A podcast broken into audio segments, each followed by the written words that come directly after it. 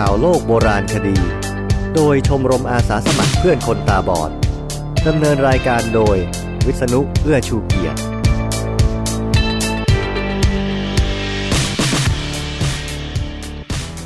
สวัสดีครับ ข่าวโลกโบราณคดี คราวนี้เป็นครั้งที่ 74 นะครับ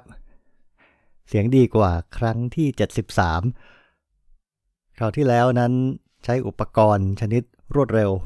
แล้วก็ไม่มีเวลาทำให้มันดีขึ้น คราวนี้พอมีเวลาแล้วก็เลยทำให้ดีขึ้นได้บ้างอย่างนี้แหละครับ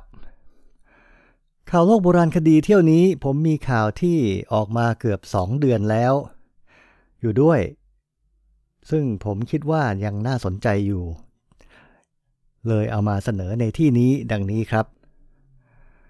พบเอกสารยุครอ5ที่อังกฤษ 800 หน้า พบแล้ว กำแพงเมืองสงขลาที่จมใต้ดิน อาจารย์มอชอวิเคราะห์พระศรีสันเพชร พระพักไม่เหมือนเสียนใหญ่ในพิพิธภัณฑสถานแห่งชาติพระนคร นักโบราณคดีจีนพบเมืองหลวงอาณาจักรโบราณบนเส้นทางสายไหม รุ่งโรจน์แจงฝ่ายค้านปมพระศรีสันเพชร 4,000 ปีก่อนมีชนชั้นแล้ว หลุมศพโคกพนมดีแบ่งโซนรวยจน กระดูกนกกาเหว่าสลักลายที่พบในคาบสมุทรไครเมียบ่งชี้ความนึกคิดของมนุษย์นีแอนเดอร์ทัลไปฟังทั้ง 7 ข่าวกันเลยนะครับ พบเอกสารยุครอ 5 ที่อังกฤษ 800 หน้า เว็บไซต์ วารสารเมืองโบราณ อ้างอิงข่าวในมติชนออนไลน์ เมื่อวันที่ 5 กุมภาพันธ์ ผู้ช่วยศาสตราจารย์พิพัฒน์กระเจจันทร์ อาจารย์ภาควิชาประวัติศาสตร์ คณะศิลปศาสตร์ มหาวิทยาลัยธรรมศาสตร์ ซึ่งขณะนี้ศึกษาระดับปริญญาเอกอยู่ที่มหาวิทยาลัยในกรุงลอนดอน ประเทศอังกฤษ เปิดเผยว่า ตนได้ทราบถึงการค้นพบเอกสารสมัยรัชกาลที่ 5 ที่หอจดหมายเหตุแห่งชาติประเทศอังกฤษ จากนายพเด็จขำเลิศสกุล เจ้าหน้าที่ประจำหอจดหมายเหตุแห่งชาติอังกฤษ ผู้ซึ่งเป็นเชื้อสายชั้นหลังของหม่อมราโชไทย เมื่อไม่กี่วันก่อนเจ้าหน้าที่หอจดหมายเหตุที่อังกฤษได้แจ้งว่า มีเอกสารเก่าสมัยต้นรัชกาลที่ 5 ที่เพิ่งค้นพบใหม่ จึงได้เข้ามาตรวจสอบ พบว่าเป็นเอกสารที่น่าสนใจมาก โดยเป็นเอกสารของเจ้าหน้าที่กงสุลอังกฤษประจำประเทศสยาม ที่ติดต่อกับหน่วยงานราชการต่างๆ ของสยามจำนวนสองเล่ม เล่มหนึ่งเขียนเมื่อปี คศ 1876 และอีกเล่มคศ 1878 ผู้ช่วยศาสตราจารย์พิพัฒน์กล่าว และระบุว่า เอกสารดังกล่าวเป็นจิ๊กซอสำคัญในประวัติศาสตร์ไทย ซึ่งตนจะเดินทางไปศึกษาในช่วงสัปดาห์หน้า เพื่อเผยแพร่ต่อไป ด้านนายพเด็จกล่าวว่า เอกสารนี้อยู่ในระบบทะเบียนของหอจดหมายเหตุ แต่ไม่มีใครทราบมาก่อนว่าเป็นเอกสารเกี่ยวกับอะไร เพราะเป็นภาษาไทย ที่สามารถค้นเจอเพราะใช้การค้นผ่านระบบฐานข้อมูลด้วยระบบคอมพิวเตอร์ เอกสารนี้เขียนขึ้นในกรุงเทพ แต่ไม่ทราบว่าเอกสารนี้เข้ามายังหอจดหมายเหตุเมื่อไหร่อย่างไร และเท่าที่ค้นประวัติการใช้งาน ยังไม่มีการใช้งานมาก่อน ดังนั้นจึงถือเป็นเอกสารภาษาไทยที่ค้นพบใหม่ เนื้อความในหลัก ของหนังสือทั้งสองเล่มเป็นการคัดลอกสำเนาจดหมายราชการลงสมุดบันทึก ซึ่งแต่ละเล่มหนาประมาณ 400 หน้า ส่วนใหญ่เขียนโดยรองกงสุลใหญ่ของอังกฤษ ชื่อมิสเตอร์โทมัสยอร์ดน็อกซ์และคนอื่นๆ เนื้อหาหลักทั้งสองเล่ม เกี่ยวกับการค้าระหว่างประเทศ การค้าของอังกฤษกับสยาม โดยเฉพาะการค้าไม้สักและวัว ปัญหาคนในบังคับ หนี้สิน พินัยกรรม มรดก และคดีอาชญากรรมต่างๆ ของคนในบังคับของอังกฤษ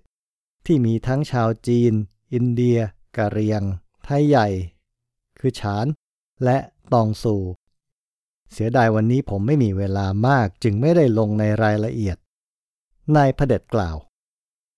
สำหรับโทมัสยอร์จน็อกซ์ซึ่งเป็นฝรั่งชาวอังกฤษคนสำคัญ เพราะในสมัยรัชกาลที่ 4 ได้เป็นครูฝึกทหารอย่างยุโรปให้กับสมเด็จพระปิ่นเกล้าเจ้าอยู่หัว และยังได้เข้าร่วมกับกองทัพของกรมหลวงวงศาธิราชสนิทไปไปตีที่เมืองเชียงตุงอีกด้วย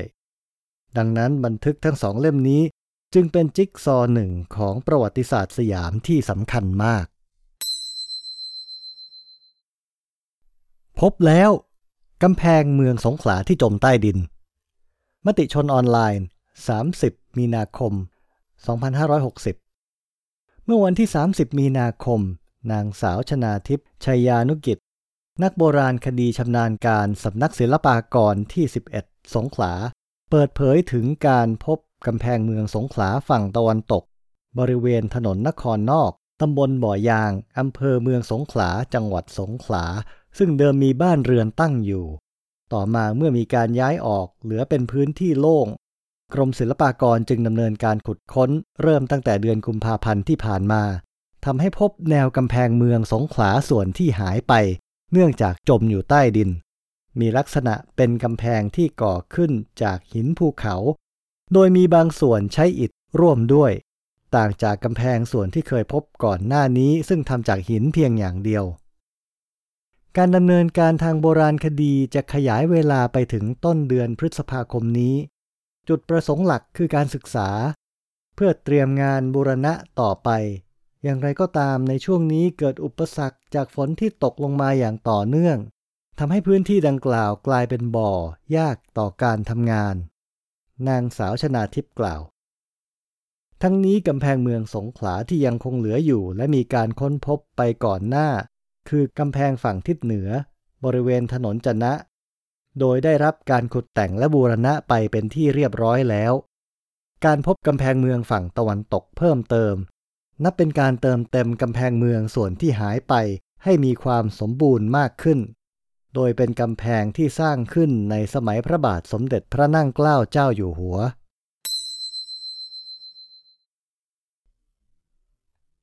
อาจารย์มอชอวิเคราะห์ พระศรีสันเพชร พระพักไม่เหมือนเสียนใหญ่ในพิพิธภัณฑ์สถานแห่งชาติพระนคร มติชนออนไลน์ 30 มีนาคม 2560 สืบเนื่องจากกรณีผู้ช่วยศาสตราจารย์ ดร รุ่งโรธพิรมอนุกูล อาจารย์ภาควิชาประวัติศาสตร์ คณะมนุษยศาสตร์ มหาวิทยาลัยรามคำแหงนำเสนอแนวคิดซึ่งเป็นที่วิพากษ์วิจารณ์ในขณะนี้ว่า เสียนพระพุทธรูปขนาดใหญ่ที่จัดแสดงในพิพิธภัณฑสถานแห่งชาติพระนคร คือเสียนพระศรีสันเพชร พระพุทธรูปสำคัญยุคกรุงศรีอยุธยา เดิมประดิษฐานอยู่ในวิหารหลวงวัดพระศรีสันเพชร โดยเชื่อกันสืบมาว่าถูกอังวะเผาลอกทองไปแล้วนั้น ล่าสุดเมื่อวันที่ 30 มีนาคม ผู้ช่วยศาสตราจารย์พิชยา สุ่มจินดา อาจารย์คณะวิจิตรศิลป์มหาวิทยาลัยเชียงใหม่ เปิดเผยว่า ตนมองว่าทุกข้อเสนอทางวิชาการมีความเป็นไปได้ ในที่นี้จึงเห็นว่าข้อเสนอของผู้ช่วยศาสตราจารย์ ดรรุ่งโรธมีความเป็นไปได้เช่นกัน อย่างไรก็ตาม ตนขอเสนอความเป็นไปได้ในอีกแบบหนึ่ง คือการวิเคราะห์ว่าพระพักของพระศรีสันเพชรควรมีลักษณะอย่างไรกันแน่ โดยให้ผลแตกต่างไปจากพระพักของพระเศียรในพิพิธภัณฑสถานแห่งชาติพระนคร กล่าวคือ จากการเปรียบเทียบพัฒนาการด้านรูปแบบศิลปะ ตนเชื่อว่าพระศรีสันเพชร น่าจะมีพระพักคล้ายคลึงกับพระพุทธรูปยืนปางประธานอภัย พระหัตถ์ขวาที่วัดพระเชตุพนและวัดเบญจมาบพิตรซึ่งไม่เหมือนกับเสียนใหญ่ที่ผู้ช่วยศาสตราจารย์ ดรรุ่งโรจน์นำเสนอ ผมลองวิเคราะห์ทางอ้อมจากการเปรียบเทียบรูปแบบกับพระพุทธรูปที่มีจารึก หรือองค์ที่สามารถกำหนดอายุจากเอกสารที่น่าเชื่อถือ ตามกระบวนการด้านประวัติศาสตร์ศิลปะ เช่นองค์ที่ระเบียงคดของวัดพระเชตุพนและวัดเบญจมาวพิตรซึ่งองค์หลังนี้เชิญมาจากวัดบางอ้อยช้างจังหวัดนนทบุรี คาดว่าน่าจะนำมาจากพิษณุโลก ทั้งสององค์เป็นพระพุทธรูปยืนสำริดทรงครองจีวรห่มคลุม อยู่ในท่าประธานอภัยพระหัตถ์ขวา เช่นเดียวกับที่นักวิชาการเชื่อว่าเป็นปางของพระศรีสันเพชร พระพุทธรูปทั้งสององค์มีพระพักใกล้เคียงกับพระพุทธรูปในจอมเพรี จังหวัดสุขโขทัย พุทธศักราช 2052 พระมงคลบพิษพุทธศักราช 2081 และพระพุทธรูปทรงเครื่องน้อยพุทธศักราช 2084 ห่างจากปีที่สร้างพระศรีสันเพชร พุทธศักราช 2043 ในรัชกาลสมเด็จพระรามาธิบดีที่สองระหว่าง 9 ถึง 41 ปี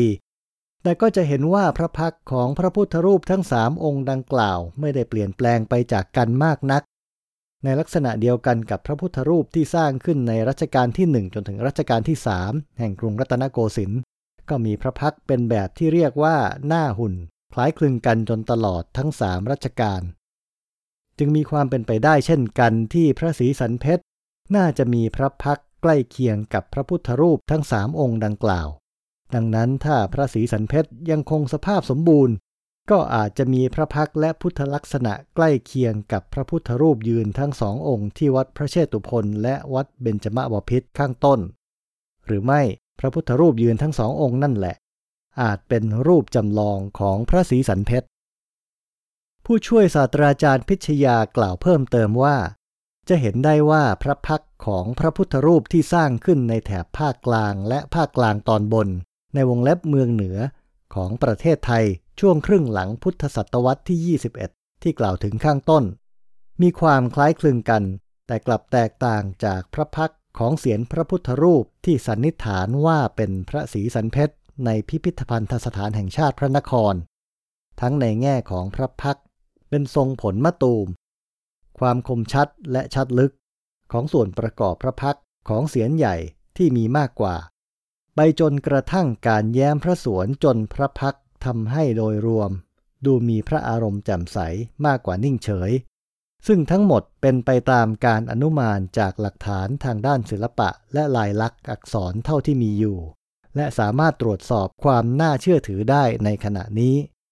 โดยตนได้เขียนบทความเตรียมเผยแพร่ในนิตยสารศิลปวัฒนธรรมเร็วๆนี้ ทั้งนี้ผู้ช่วยศาสตราจารย์ ดรรุ่งโรธเคยนำเสนอแนวคิดดังกล่าวที่พระที่นั่งอิสราวินิจฉัย พิพิธภัณฑสถานแห่งชาติพระนคร เมื่อปี 2559 ต่อมาได้ตีพิมพ์บทความในนิตยสารศิลปวัฒนธรรม จากนั้นมีการเรียบเรียงเป็นหนังสือ พระศรีสันเพชรไม่ถูกไฟเผาลอกทองตอนกรุงแตก โดยได้รับความสนใจอย่างมากในแวดวงวิชาการ นักโบราณคดีจีนพบเมืองหลวงอาณาจักรโบราณบนเส้นทางสายไหม เอวา ลี South China Morning Post 30 มีนาคม 2017 ผู้เชี่ยวชาญเชื่อว่าเมืองที่ค้นพบ คือเมืองหลวงของอาณาจักรเหลาหลาน นักโบราณคดีในมณฑลซินเจียงเชื่อว่าเมืองโบราณและสุสานอีกสามแห่งที่พวกเขาพบในเขตลบนอในทะเลทราย คือเมืองหลวงของอาณาจักรเหลาหลานบนเส้นทางสายไหมยุคโบราณ เมืองโบราณซึ่งถูกค้นพบทางฝั่งเหนือของแม่น้ำคงเชี่ยเมื่อเดือนมกราคม ตั้งอยู่กลางทะเลทรายห่างออกไป 57.5 กิโลเมตรทางตะวันตกของเมืองโบราณในอาณาจักรเลหลาน ที่สเวนเฮดิน นักสำรวจชาวสวีเดนค้นพบเมื่อคริสต์ศักราช 1900 นักโบราณคดีใช้เวลาสองเดือนบูรณะแหล่งโบราณคดีขึ้นใหม่ทั้งเมือง ที่นี่สร้างอยู่บนพื้นดินลมหอบ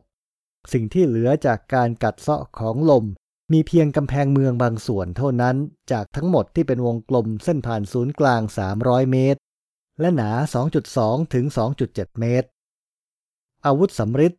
เหรียญหินโม่และคันธนูกับลูกธนูเป็นโบราณวัตถุที่พบในเมืองโบราณแห่งนี้ นักโบราณคดีสรุปว่าเมืองโบราณนี้ตรงกับเมืองที่เล่าขานในตำนานว่าเป็นเมืองหลวงของอาณาจักรโหลหลาน โดยดูจากตำแหน่งที่ตั้ง ลักษณะสถาปัตยกรรม และสิ่งของที่พบในสุสาน พวกเขาเชื่อว่าเมืองที่เฮดินค้นพบเป็นเมืองหลวงของอาณาจักรโหลหลานเช่นกัน แต่หลังจากเปลี่ยนชื่อเป็นอาณาจักรสั้นๆ และมีการย้ายเมืองหลวงเมื่อ 77 ปีก่อนคริสต์ศักราช รุ่งโรจน์แจงฝ่ายค้านปมพระศรีสันเพชรมติชนออนไลน์ 1 เมษายน 2560 สืบเนื่องกรณีผู้ช่วยศาสตราจารย์ พิชยาสุ่มจินดา อาจารย์คณะวิจิตรศิลป์มหาวิทยาลัยเชียงใหม่ แสดงความเห็นว่า พระพักของพระศรีสันเพชรสมัยอยุธยา น่าจะมีพระพักคล้ายคลึงกับพระพุทธรูปยืนปางประธานอภัยพระหัตถ์ขวาที่วัดพระเชตุพนและวัดเบญจมบพิตรซึ่งไม่เหมือนกับพระเศียรใหญ่ที่พิพิธภัณฑสถานแห่งชาติพระนคร ตามที่ผู้ช่วยศาสตราจารย์ ดร รุ่งโรธพิรมอนุกูล อาจารย์คณะมนุษยศาสตร์ มหาวิทยาลัยรามคำแหงนำเสนอในหนังสือ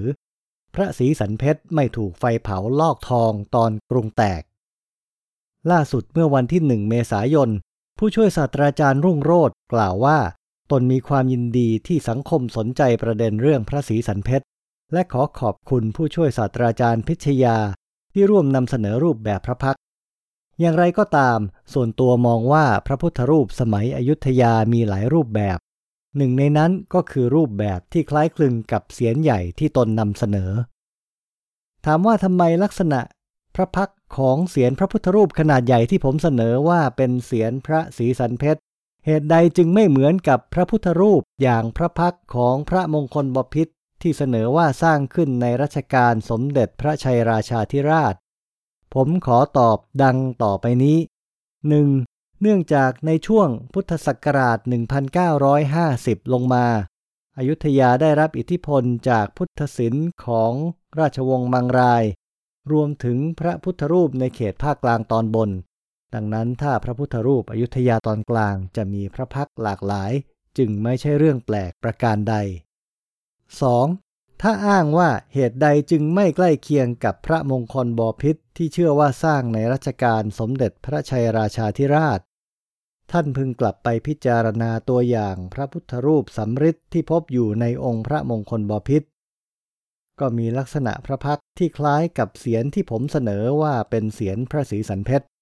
ซึ่งพระพุทธรูปเหล่านี้เมื่อบรรจุอยู่ในองค์พระมงคลบพิษ ปัจจุบันจัดแสดงอยู่ที่พิพิธภัณฑสถานแห่งชาติเจ้าสามพระยา อย่างน้อยก็ต้องสร้างขึ้นก่อนองค์พระมงคลบพิษผู้ช่วยศาสตราจารย์ดรรุ่งโรธกล่าว